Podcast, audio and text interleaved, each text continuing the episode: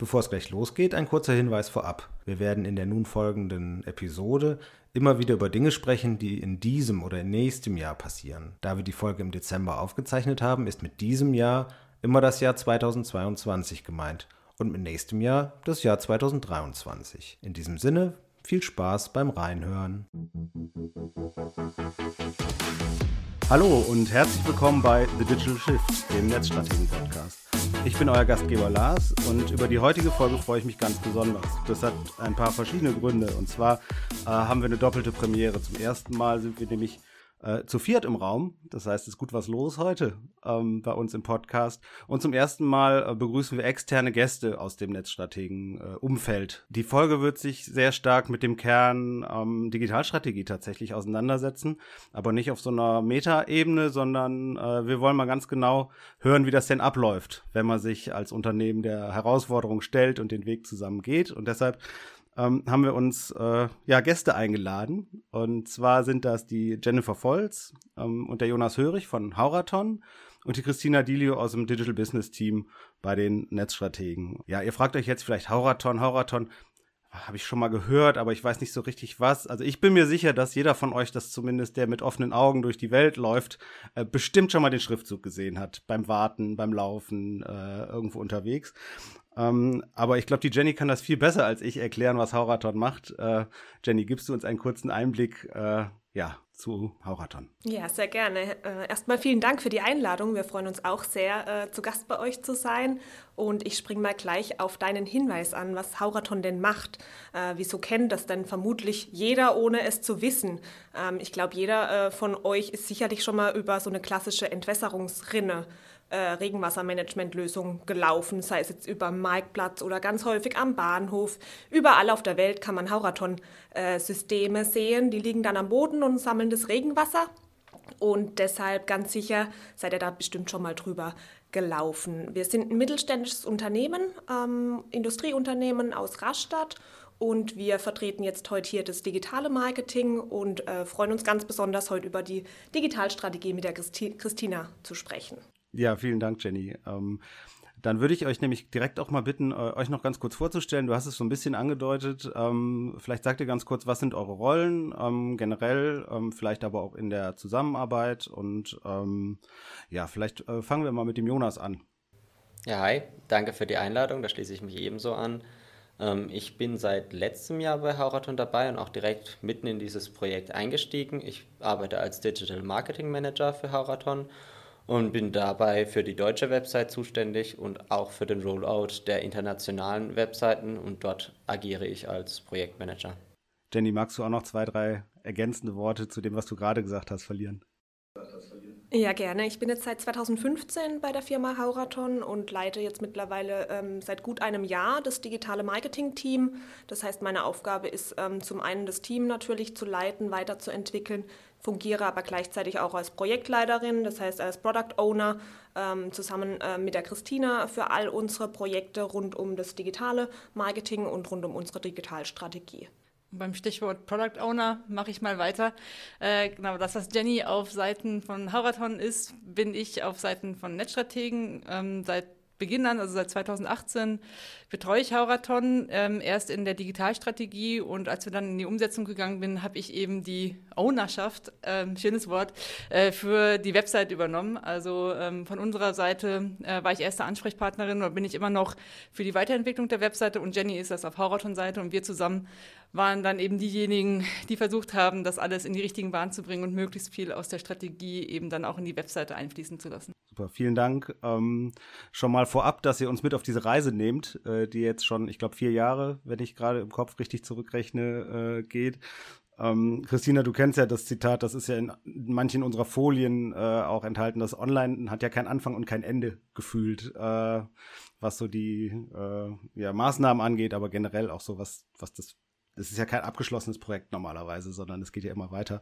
Aber ich würde jetzt mal an den Anfang blicken wollen. Woran erinnerst du dich, wenn du an die ersten Termine, an die erste Zeit mit HAURATON denkst? Ja, am Anfang war das noch gar nicht so absehbar wie endlos das ist. Also wir haben erstmal ganz klassisch angefangen mit relativ vielen Audits. Das heißt, wir haben uns angeguckt, wie steht HAURATON mit der Webseite da, mit dem Tracking, was sie auf der Webseite haben, mit den Suchmaschinenoptimierungen, also werden sie richtig bei Google gefunden zu den entsprechenden Keywords, wie steht es um Social Media Marketing, wie ist auch der Google My Business Eintrag oder damals Google My Business, wie es noch hieß. Und ja, das haben wir uns alles angeguckt. Ich glaube, 5 oder 6 Audits haben wir zusammen gemacht. Das war der erste Aufschlag. Und danach sind wir dann in die Ergebnisse gegangen und haben gesagt, okay, wir sehen da schon ein paar Felder, die man nochmal besser machen könnte. Das war ja aber auch das Ziel von HAURATON, einen Partner zu finden, mit dem sie das angehen können. Und dann haben wir uns erstmal an die Quickfixes gesetzt. Also die Sachen, die man schnell beheben konnte, die schnell Linderung verschaffen, sind wir dann auch zuerst angegangen und haben dann aber auch relativ schnell überlegt, wahrscheinlich brauchen wir eine Digitalstrategie für die längerfristigen Maßnahmen und um wirklich Sachen fundamental besser zu machen. Und da haben wir uns dann parallel eigentlich dran begeben. Wenn ich jetzt höre, 5 bis 6 Audits, das spricht natürlich für so eine gewisse, wie soll ich sagen, Bereitschaft oder Offenheit auch für Feedback von außen und so eine gewisse, ja, dass man eine Relevanz erkennt, dass da vielleicht Handlungsbedarf ist. Jenny, gab es bestimmte Auslöser zu der Zeit, die das Projekt in Gang gesetzt haben? Woran erinnerst du dich? Ja, also ich glaube, wir kamen damals halt aus einer Zeit, wo wir eher Content produziert haben, was aber jetzt nicht strategisch war. Das heißt, wir haben immer wieder neue Case-Studies veröffentlicht und ja, Keywords waren damals, man kannte das, aber man hat es halt nicht strategisch eingesetzt. Und so kam, glaube ich, vieles zustande. Wir haben auch viel im Bereich Social Media ausprobiert, aber die Gesamtstrategie in dem Sinne war nicht vorhanden. Und ich glaube, das hat uns mehr und mehr intern gestört und wir haben da einfach auch, sag mal so, diese intrinsische Motivation gespürt, wir müssen was ändern. Und auch draußen verändert sich was bei den Kunden. Die fordern das so langsam, die jüngeren Architekten, unsere Zielgruppe, auch wenn die eher konservativ ist, spüren wir natürlich trotzdem, dass sich auf dem Markt was tut. Und da sind wir einfach auf die Reise gegangen und haben uns da einen neuen Partner gesucht.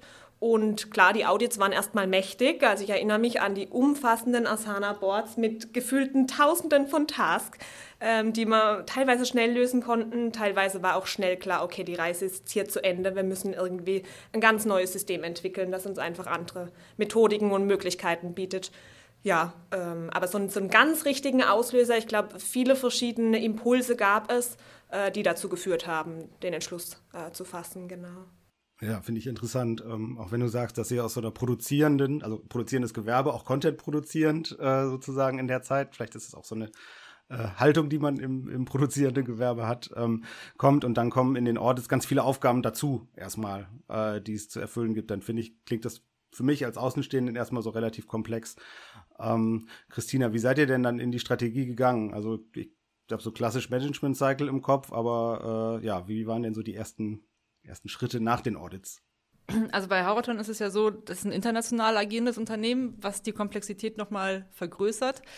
Und wir haben gesehen, okay, es gibt schon ganz viel. Es gab zu dem Zeitpunkt schon Zielgruppen, die definiert waren, die vielleicht noch nicht total stringent verfolgt wurden, aber es gab schon eine gute Basis. Und wir haben überlegt, naja, wir gucken jetzt mal aus der Sicht der Leute da draußen, die die Produkte dann auch einsetzen oder kaufen, was brauchen die eigentlich, was erwarten die von uns? Und haben uns die Zielgruppen nochmal genauer angeguckt und auch Customer Journeys definiert. Also wirklich so ganz klassisch die Reise des Kunden, jemand, der uns noch nicht kennt, bis der dann jedes seiner Projekte mit HAURATON-Produkten bestückt, welche Phasen durchläuft, ja. Und dann haben wir im Anschluss geguckt, wo könnte man denn jetzt mal schnell einen Ansatzpunkt finden, um zu testen, ob diese Annahmen, die wir getroffen haben, auch stimmen. Also es war ja erstmal relativ theoretisch, also natürlich immer noch mit viel Praxiswissen von HAURATON, aber die Customer Journey war dann das erste Mal wirklich stringent geplant und was dann relativ schnell klar war, dass wir sagen, wir gucken jetzt mal, wie gut funktioniert denn digitales Marketing für so einen Hardcore-B2B-Fall. Also Entwässerungsrinnen sind jetzt nicht impulsgesteuerte Käufe.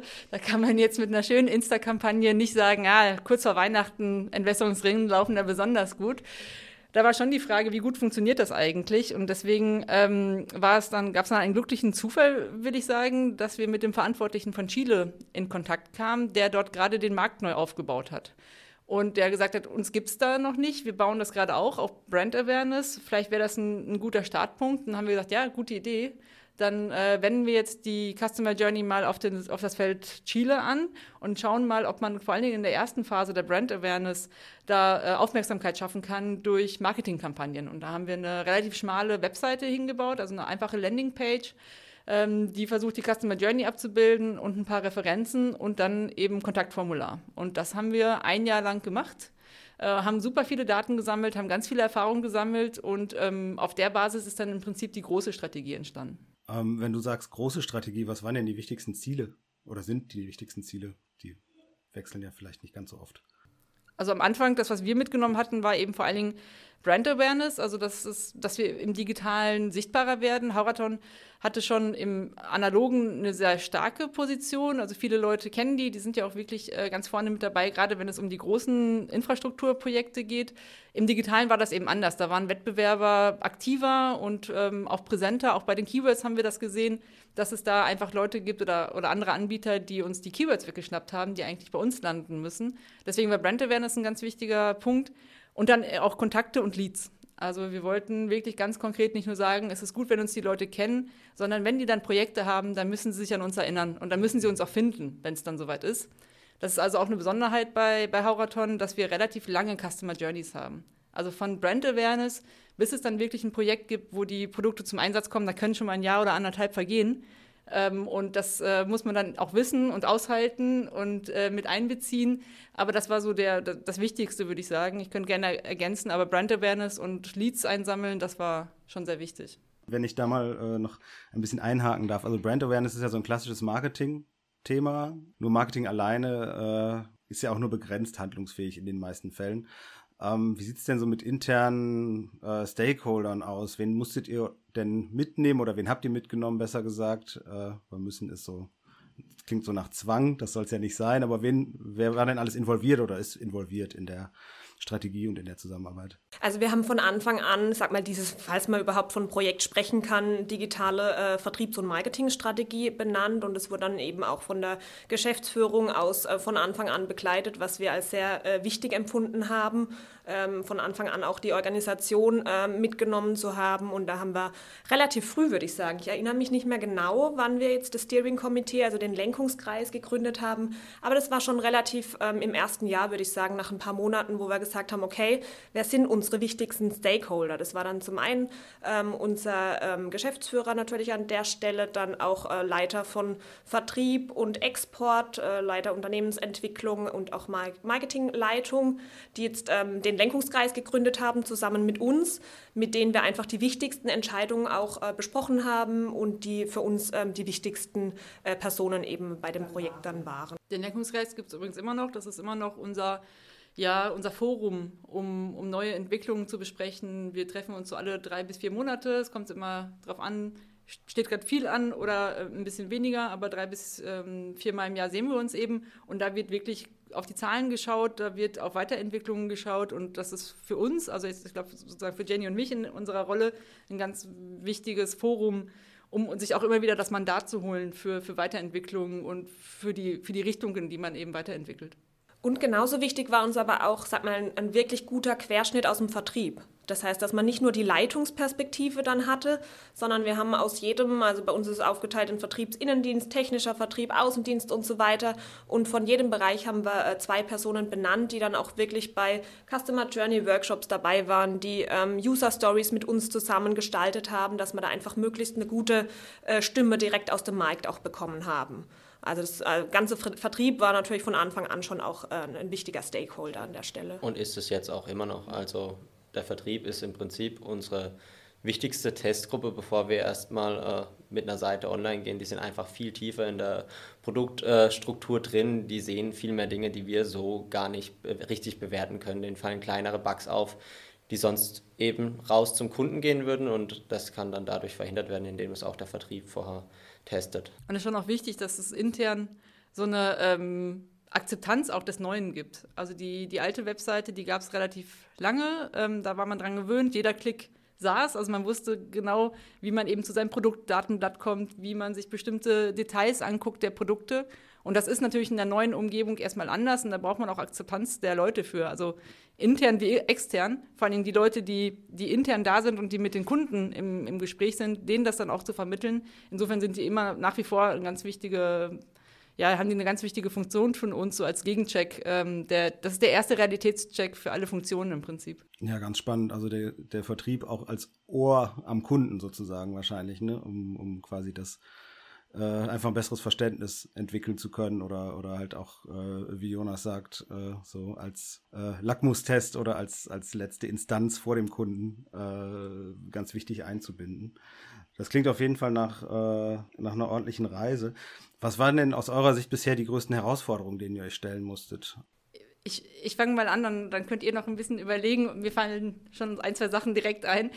Also vielleicht, um mal auf die Strategie zu gehen, die wir dann entwickelt haben, die war schon ein bisschen ungewöhnlich. Wir haben eben gesehen, dadurch, dass es bei HAURATON so komplex ist, es gibt sehr viele Produkte, die abzubilden sind. Es gibt sehr viele Länder und in jedem Land ist auch das Produktportfolio ein bisschen anders. Das heißt also, wir haben wirklich ein Multiverse, wenn man so will, also viele unterschiedliche Parameter. Und es war klar, wenn wir jetzt anfangen zu konzeptionieren, also eine neue Webseite, was muss da alles drauf, in welchen Ländern haben wir welche Produkte und das wirklich mal wasserfallmäßig durchzugehen, dann vergehen Jahre. Also wirklich, das hätte für immer gedauert. Und uns war klar, der Wettbewerber ist da sehr aktiv, wir müssen jetzt was tun. Deswegen haben wir da den Ansatz gefunden zu sagen, wir bauen parallel zu der bestehenden Länderwebseite eine eigene Webseite nur für Neukunden. Wir haben ja gesehen, im Digitalen war HAURATON noch nicht so präsent, das heißt, da gab es noch viele Potenziale, Leute, die HAURATON noch nicht kannten und digital unterwegs sind. Und deswegen haben wir gesagt, okay, wir machen eine eigene Landingpage, sehr contentbezogen, viel auf Referenzen ausgelastet, auf Anwendungsgebiete, keine Produktdetails und schneiden die Customer Journey sozusagen relativ früh ab, dass die Leute Kontakt aufnehmen sollen, nachdem sie sich erstmal informiert haben, wie entwässere ich denn einen Parkplatz, wie entwässere ich denn ein Flughafengelände. Und das haben wir parallel zu der Länderseite aufgebaut. Das ist erstmal im Kopf ein bisschen schwierig, also du fragtest ja nach Herausforderungen, das ist ein bisschen schwieriger zu vermitteln, vor allen Dingen auch erstmal intern.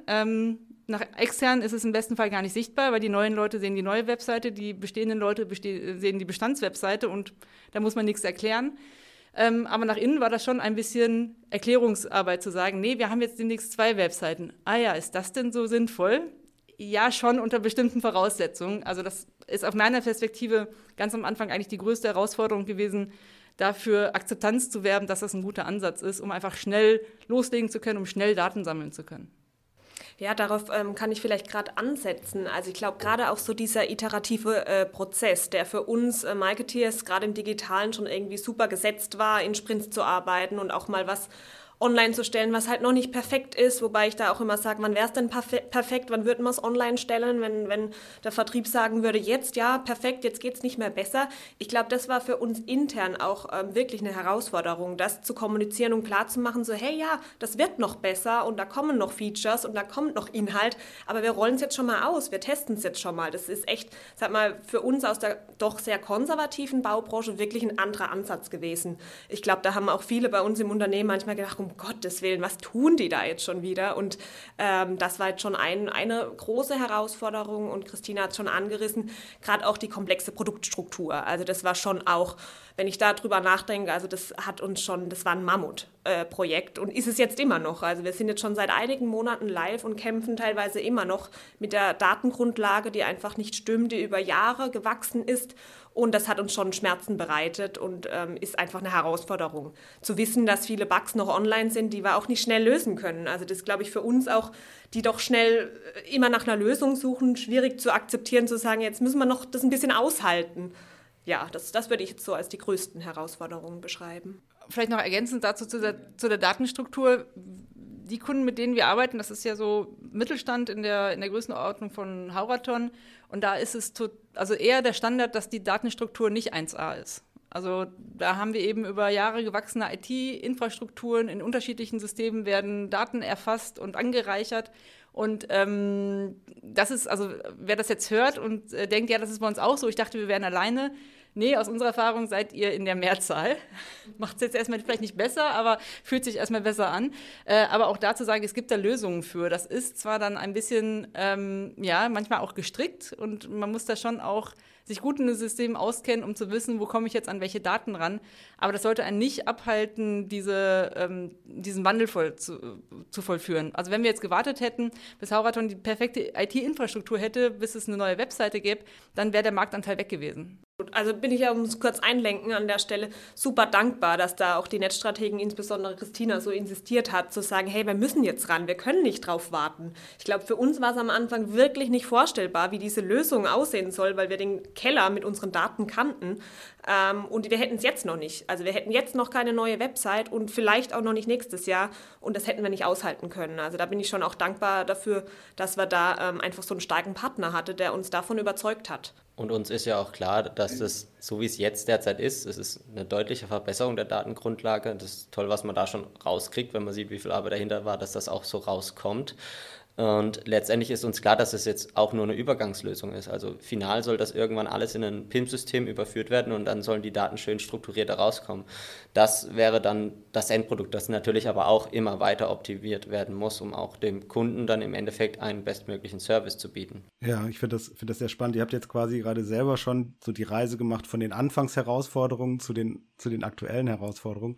Jonas, vielleicht kannst du da noch ein bisschen tiefer drauf eingehen. Was sind denn aktuell so die Herausforderungen? Wenn du sagst, die Datenbasis ist schon besser geworden oder man ist jetzt auf dem Weg, aber es ist eine Übergangslösung. Was sind denn gerade so die großen Themen für dich vor allem? Erstmal zur Datengrundlage an sich nochmal aktuell. Auf der alten Webseite war die Nutzerführung einfach deutlich schlechter und da ist nicht aufgefallen, dass die Datengrundlage eben nicht ganz so toll ist, weil es nicht so sichtbar war auf der alten Webseite für Kunden als auch intern. Und mit der neuen Nutzerführung, der neuen Webseite wird das halt alles erst sichtbar und dann ist erstmal aufgefallen, was in der Vergangenheit bei den Daten versäumt wurde und das wird jetzt nach und nach alles aufgearbeitet, um eben so dem Kunden dann auch eine bestmögliche Datengrundlage zu bieten. Aktuelle weitere Herausforderungen sind auf jeden Fall bei der Internationalisierung. Wir sind jetzt mit den A-Märkten, unseren größten Niederlassungen und Tochtergesellschaften, auch auf die neue Webseite umgezogen. Die haben ein Marketing-Team, das ist da voll involviert, das kennt sich mit den gängigsten Themen aus und besteht auch manchmal aus mehreren Personen. Je weiter wir jetzt voranschreiten mit der Internationalisierung, desto kleiner werden die Teams. Meistens dann sind das nur noch eine One-Man-Show. Die Kapazitäten sind viel geringer, weil sie nebenher noch andere Tätigkeiten machen, eben nicht nur Marketing, es ist zusätzlich Marketing. Und das dann immer den Direktoren zu vermitteln, dass eben auch da die zuständigen Personen mehr Zeit dafür brauchen und wie viel Aufwand das überhaupt ist, was da alles dahinter steckt, das ist definitiv derzeit eine Herausforderung, als auch tatsächlich die Sprachen. Also bei Englisch, Französisch kamen wir noch sehr gut mit, dann kam jetzt als A-Markt noch Polnisch. Das haben wir irgendwie auch noch hingekriegt, jetzt kam aber tatsächlich Bulgarisch mit der kyrillischen Schrift. Wird halt jetzt immer komplizierter dahingehend, aber ich bin mir auch sicher, dass wir das nach und nach immer besser hinkriegen. Ich meine, wir optimieren ja auch unsere Prozesse und versuchen dann so den Länderverantwortlichen eine bestmögliche Hilfestellung zu bieten. Ja, es sind auch oft so ganz banale Dinge, was mir gerade total einfällt. Jonas kam vor ein paar Tagen zu mir und meinte so, hey, in Ungarisch, wir haben absolute Probleme, die Texte auf Ungarisch zu schreiben. Ich so, hä, warum? Wir haben es jetzt in vielen Ländern schon gemacht. Ist mir neu, warum geht denn das nicht? Ja, nutz mal DeepL von Englisch auf Ungarisch. Da kommt nur Müll raus. Und ich so, oh Gott, ja stimmt, es gibt ja viel, viel weniger Menschen. Also DeepL kann den Algorithmus dann nicht verbessern. Also hat gar nicht funktioniert. Da hat dann selbst, jeder hat es mal ausprobiert im Land und sagt, nee, damit kannst du nichts anfangen. Das ist Müll, was da rauskommt. Wir verstehen die Texte nicht. Also es sind jetzt ganz, ganz andere Anforderungen auch. Und das macht es natürlich für uns auch unglaublich vielseitig und aber auch komplex natürlich. Ich würde nochmal gerade einhaken bei dem Thema, was Jonas angesprochen hat, der Nutzerführung. Die haben wir ja wirklich einmal auf links gedreht. Und wie sich dann gezeigt hat, haben wir nicht nur die Webseite, ein Website-UX gemacht, ein UX-Konzept, sondern HAURATON hat daraufhin tatsächlich auch nochmal die ganze Segmentierung der Produkte neu angegangen.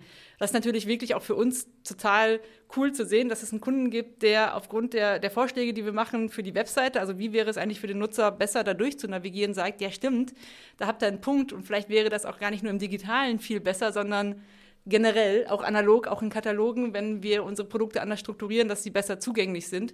und dass dann auch die Webseite Rückwirkungen hat auf das gesamte Produktsortiment, jedenfalls in der Segmentierung. Und dass HAURATON dann auch den Schritt gegangen ist, zu sagen, okay, dann machen wir jetzt ernst und strukturieren neu. Wir haben neue Farbgebungen gegeben. Vorher gab es ein Farbleitsystem für die einzelnen Segmente. Das ist weggefallen. Es gibt jetzt nur noch eine Komplementärfarbe zu der Hauptfarbe. Nicht nur im Web, sondern eben auch in allen anderen Publikationen und im generellen Marketing. Und das ist für uns natürlich auch echt total cool, wenn wir einen Kunden haben, der das so annimmt und nicht nur sagt, nee, das machen wir aber schon immer so. Fürs Web könnt ihr es vielleicht anders machen, für diese digitalen Menschen macht ihr es vielleicht anders, aber woanders bleibt es so, sondern dann wirklich zu sagen, nee, das scheint irgendwie sinnvoller, intuitiver zu sein, jetzt packen wir es mal generell an. Ja, finde ich beeindruckend. Also wenn ich mir überlege, in meiner mittelständischen Vergangenheit, wie offen in anderen Bereichen man für die Impulse aus dem Marketing war und jetzt kommen auch noch die Impulse nicht nur aus dem Marketing, sondern aus dem digitalen Marketing, dann ist das ja relativ weit weg von dem, ich sag mal, Kerngeschäft, was man sonst so hat. Und wenn man da so einen Impact schafft, dann finde ich das ganz schön bemerkenswert, was ihr da schildert. Christina, du bist jetzt gerade schon auf so ein paar Neuerungen eingegangen. Gibt's weitere, vielleicht so Hauptneuerungen oder Innovationen oder Veränderungen, die ihr ausmacht? Ich fange mal an und Jenny kann dann gerne ergänzen. Also aus unserer Sicht jetzt aus dem UX-Design heraus, also aus der Konzeption der Webseite, war alles, was mit Produkten zu tun hat, der Kern oder ist es immer noch? Und das ist eben der Produktfinder, der wirklich das Kernstück eigentlich der Webseite ist. Im Prinzip haben wir die Konzeption um den Produktfinder drumherum gemacht. Wir haben die Merkmale der Produkte dort filterbar gemacht und versucht, einen schnellen Zugriff zu geben auf die einzelnen Produktdetails. Also es gibt im Prinzip zwei Zugriffspunkte auf die Produkte. Das eine ist über Content. Also ich weiß, ich muss einen Parkplatz entwässern. Ich gucke mir mal an, was sagen die dazu, welche Produkte empfehlen die auch. Da haben wir eine Vergleichstabelle geschaffen für Produkte zu Anwendungsgebieten. Das wäre mal so das eine Einfallstor. Und das andere ist wirklich, dass ich schon ungefähr weiß, okay, ich muss Schwerlast entwässern, das heißt also zum Beispiel LKW müssen auf den Rinnen wenden können, dann kann ich eben über die entsprechenden Seiten reinkommen. Das ist für Leute, die schon ein bisschen mehr wissen, was sie wollen und noch nicht so fremd sind in dem Thema. Und aus meiner Sicht war eben der Produktfinder wirklich das, wo am meisten Zeit auch in die Konzeption gegangen ist und auch in die Datenaufbereitung. Ja, also nee, total stimme ich zu. Produktfinder, Kernelement beschäftigt uns total. Wir haben aber auch im Backlog bei uns im Asana-Board noch eine unfassbar lange Liste mit irgendwelchen tollen Ideen und Impulsen aus dem Markt, intern vom Vertrieb, von anderen Abteilungen, die sich mit der Website beschäftigt haben. Die konnten wir dieses Jahr überhaupt nicht angehen, weil man da teilweise natürlich so mit dem Bugfixing, erstmal Aufrechterhaltung, Abschaltung der alten Seite beschäftigt waren und da freue ich mich unglaublich drauf, nächstes Jahr einfach auch viele von diesen neuen Ideen umzusetzen und dann einfach auch strategisch weiterentwickeln, die Features vielleicht visuell ansprechender zu machen, da ja ganz andere Tools noch auszurollen, ohne da jetzt zu viel schon zu verraten an der Stelle, haben wir, glaube ich, viele tolle Features auf der Liste und jetzt gilt es, das einfach zu priorisieren und auch anzugehen. Vielleicht ganz kurz dazu, wie wir das geplant haben, wo Jenny gerade den Backlog anspricht, den sehr großen Parkplatz, wo viele Ideen parken. Wir haben ja gesagt, wir haben die Seite so aufgebaut, dass sie erstmal parallel zur Länderseite bestand, aber schon die Infrastruktur hatte, die wir jetzt auch haben für die Webseite. Also selbst als kleine Landingpage war die schon so angelegt, dass sie eben wachsen kann. Und das ist sie dann auch. Also wir sind im Juli 2020 mit der ersten Version live gegangen, jedenfalls für Deutschland, und haben dann eben weitergearbeitet, um die Webseite so auszubauen, dass sie die Produktinformationen hat, dass wir die bestehende Länderseite abschalten können. Und das war dann im Mai diesen Jahres soweit. Also so ein Dreivierteljahr ungefähr haben wir dann an der Version 2 gearbeitet. Und dann hatten wir aber den Stand, dass wir die bestehende Länderseite abschalten konnten. Es gibt jetzt also nur noch eine Webseite für Bestandskunden und für Neukunden. Klar, man kann das ja auch nicht ewig aufrechterhalten. Neukunden werden zu Bestandskunden und dann ist irgendwann so, machen wir denn jetzt? Deswegen war das ein guter Zeitpunkt. Und wir haben eben in der Planung gesagt, okay, diese Features, diese User-Stories sind für Version 1, die sind für Version 2. Dann haben wir nochmal abgeschiftet, was ist denn für den MVP, also für das kleinstmögliche Produkt, mit dem wir live gehen wollen. Und dann haben wir weiter priorisiert, was ist denn auch für eine V3. Also was wäre jetzt eine Weiterentwicklung der jetzigen Webseite. Das heißt, 2019 hatten wir im Prinzip schon die Feature-Liste auch für das, was vielleicht im nächsten oder übernächsten Jahr kommt, haben nur eben gesagt, ja, das sind super Motivatoren, aber vielleicht machen wir erstmal unsere Hausaufgaben und machen die Hygienefaktoren gut und dann kümmern uns um den Rest, das ist dann eben nächstes Jahr dran. Und das macht dann wahrscheinlich auch noch ein bisschen mehr Spaß, als sich nur um XML und Produktdaten zu kümmern, wenn man jetzt wirklich auch Sachen machen kann, die Leute begeistern oder wo man merken, guck mal, da findet wirklich Aktivierung statt. Und nicht nur zu sagen, guck mal, da ist ein Produktdatenblatt, ist das nicht super? Wo jeder sagt, ja, und wenn es nicht da wäre, wäre es richtig doof. Also jetzt dieses Jahr war viel Hausaufgaben machen und nächstes Jahr ist echt Weiterentwicklung angesagt. Ja, Spaß und Begeisterung sind gute Stichworte. Also was ich mich die ganze Zeit frage, wenn ich euch so höre, ihr habt darüber gesprochen, wie es losging, da war eine Bereitschaft da, sich zu verändern oder halt sich auch auf Impulse einzulassen. Jenny hat mal gesagt, man muss manche Sachen auch einfach mal aushalten, was auch nicht so einfach ist. Es klingt nach ganz viel Arbeit und sehr viel Komplexität. Das sind jetzt alles nicht die Faktoren, die vielleicht motivieren und die irgendwie begeistern. Ich denke mal, ohne Erfolge geht's nicht. Gibt's denn schon Sachen, wo ihr sagt, das waren so erste Meilensteine oder so kleine Erfolge, die einfach den Weg gepusht haben oder die einfach schon geholfen haben, da auf der Strecke zu bleiben? Also ich glaube, der größte Erfolg für uns im Marketing ist einfach zu sehen, dass wir doch noch in Deutschland ganz schön viele Neukunden haben, die Hauraton bisher nicht kannten oder zumindest nicht eingesetzt haben. Ich erinnere mich noch gut zurück, 2019 war eher so die Aussage von unserem Vertrieb, wir kennen doch alle digitaler Vertrieb und Leads sammeln, nö, die rufen uns so an, wir kennen alle. Ich schicke einen Fax. Ja, genau.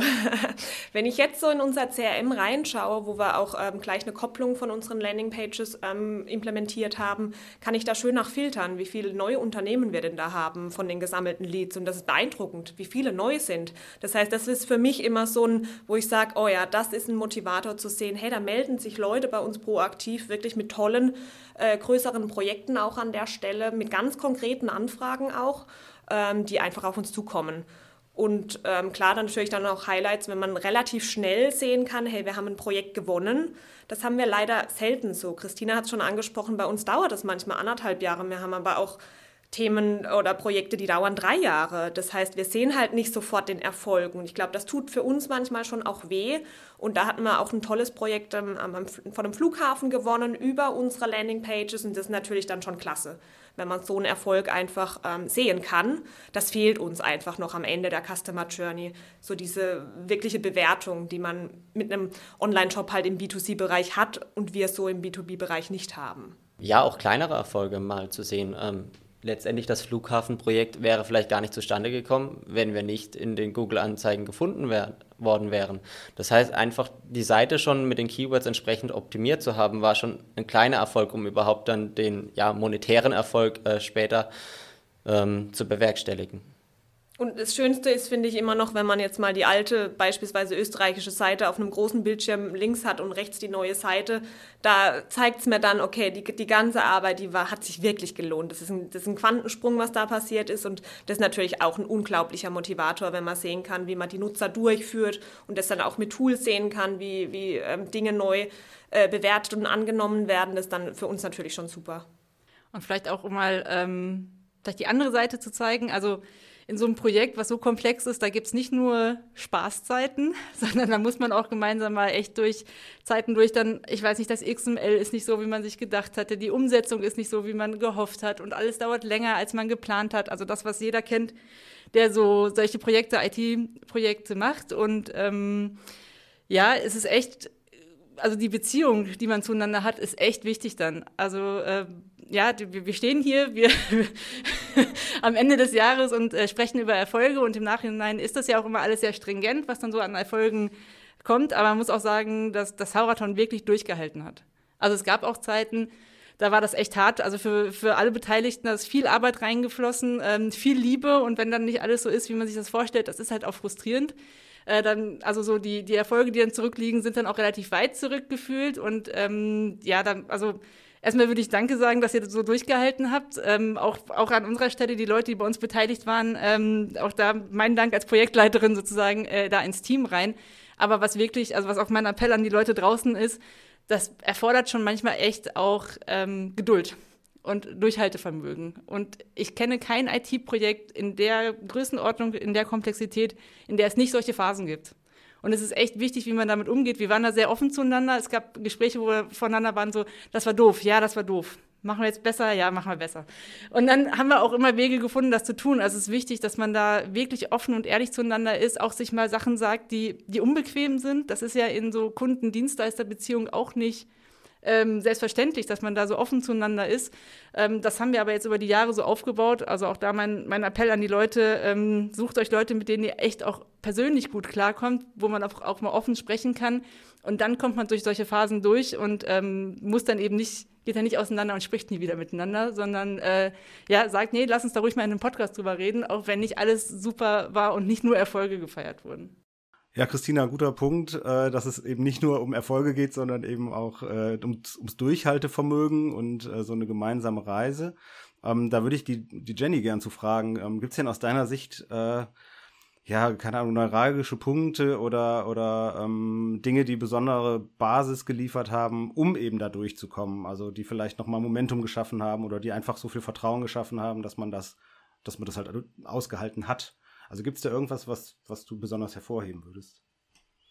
Ja, absolut. Also da gibt es was, das fällt mir sofort ein und das war unser Hackathon in Barcelona, also in eurem Tagungshaus, wo wir zusammen in verschiedenen Konstellationen waren. Da waren wir 2020 und auch 2022 nochmal und das war für mich und für alle, die dabei waren, natürlich unfassbar gut, einfach auch mal neben dem Entwickler zu sitzen und zu sagen, hey, so hätte ich es eigentlich gern und das Q&A ging ja super schnell vom Tisch dann auch, was man sonst mit Ping-Pong-Messages über die Asana Task löst, das war für uns klasse und natürlich, wenn man dann abends auch in tolle Tapas-Bars geht, mal kurz den Strand sieht, dann passt natürlich auch das Menschliche und so tut es dann einfach gut, die schwierigen Phasen besser zu vergessen oder auch nochmal über Zusammenarbeit zu sprechen, fällt dann einfacher zu sagen, hey, so stelle ich es mir nicht vor oder so wünsche ich mir das.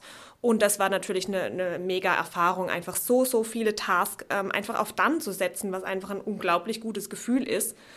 Und da waren wir immer so 3-4 Tage zusammen eingesperrt und wirklich nur Fokus auf ein bestimmtes Thema. Und das war für mich echt ein Gamechanger. Ja, also vor allen Dingen nach dem 2020 Hackathon, das war eben ganz zu Beginn der neuen Webseite, da saßen alle Projektbeteiligten an einem Tisch, eben weggesperrt in einem fremden Land, konnten nicht weg abends, nicht zur Familie, nicht zum Sport, irgendwas, sondern waren wirklich da 3-4 Tage zusammen. Und im Nachgang haben wir ganz oft gesagt, ja, wir haben doch in Barcelona besprochen so und so. Wir haben doch da gesagt so und so. Also es gab immer wieder die Rückbesinnung auf das, was wir uns da gemeinsam vorgenommen haben. Und da war immer so, ja, stimmt, klar, das haben wir ja schon geregelt. Ich glaube, hätten wir das auf dem Weg geregelt, also das ist dann auch, hätte auch funktioniert, es hätte nur viel länger gedauert. Und so waren die Entscheidungen viel unmittelbarer. Man wusste auch genau, in welchen Kontext Sachen gefallen sind. Also das hat uns im Projekt Start total geholfen. Und zum Schluss jetzt 2022, das war kurz vorm Going Live, da war wirklich angesagt, so jetzt das Ding fertig machen. Also auch hier, es geht keiner raus, bis es nicht fertig ist. So war das ein bisschen und auch das hat nochmal total geholfen. Und klar, wenn man so viele Tage miteinander verbringt, wir haben eben in einem Haus übernachtet, das ist auch nochmal ein anderer Umgang miteinander, wenn man sich vielleicht auch morgens mal beim Frühstück nochmal sieht oder vielleicht auch abends sogar nochmal im Bademantel. Also da bringt es nochmal ein anderes Vertrauen mit und eben eine andere Basis auch für Zeiten, wo es vielleicht mal nicht so gut läuft. Das finde ich total interessant und würde ich auch gerne nochmal an Jenny und Jonas geben. Weil ihr seid ja quasi im Unternehmen verantwortlich für diesen Weg, der da beschritten wird. Vor allem diese ganzen operativen Dinge, die da dranhängen, die ganze Arbeit letzten Endes, die dahinter steckt.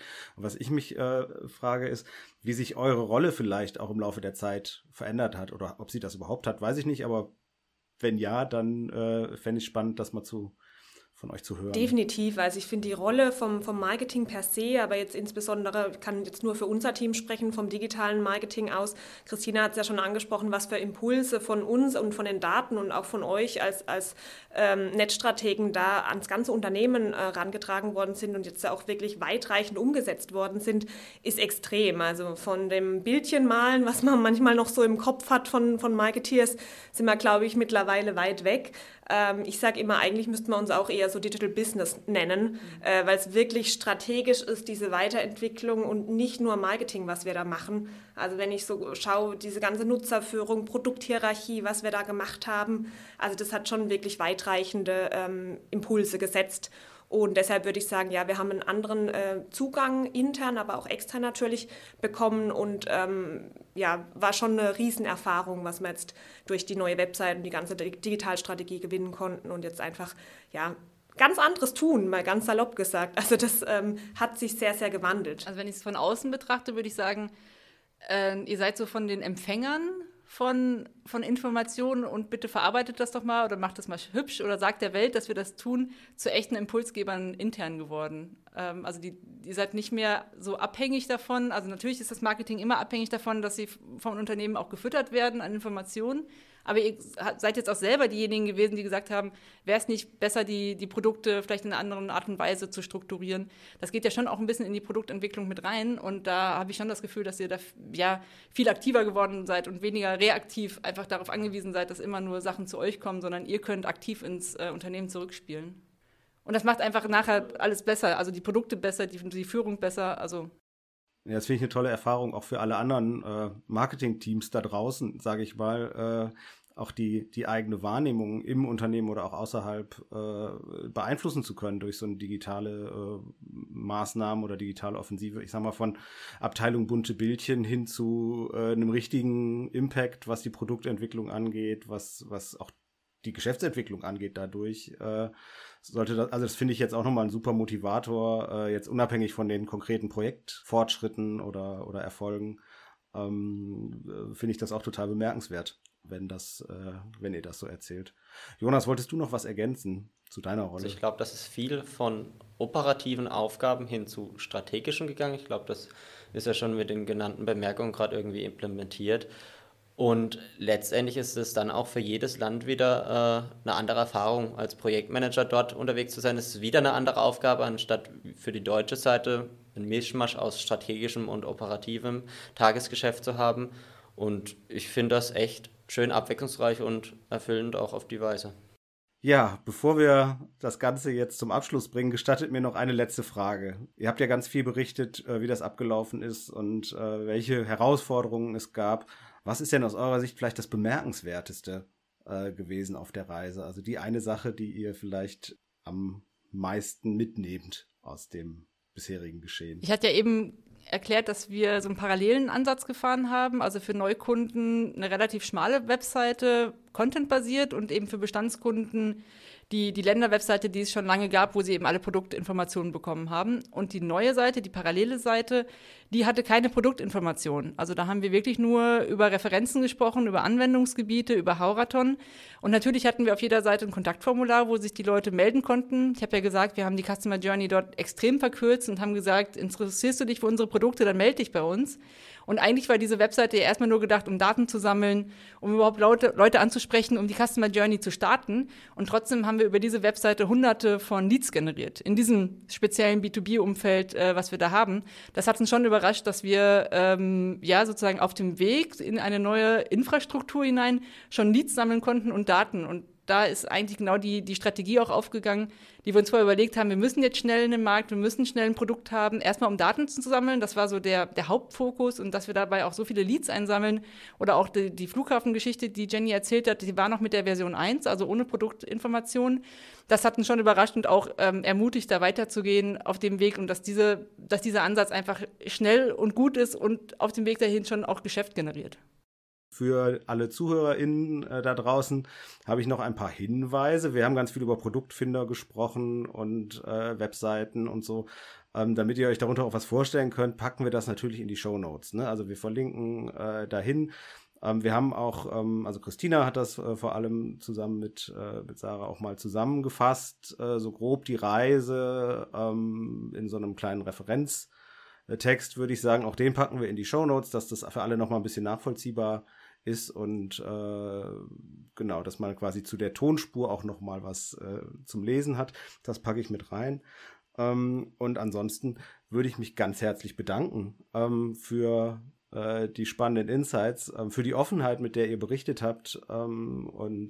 Ich fand es total angenehm, total spannend, das auch nochmal von euch jetzt so zu hören und auch total motivierend, letzten Endes, dass sich so ein langer Weg und mit viel Arbeit auch zu lohnen scheint. Von daher ganz, ganz vielen Dank an euch drei, ganz, ganz vielen Dank auch an Sarah, die uns heute hier produziert und die ganze Produktion super gewährleistet und es hat mir riesen Spaß gemacht. Ich bedanke mich ganz herzlich.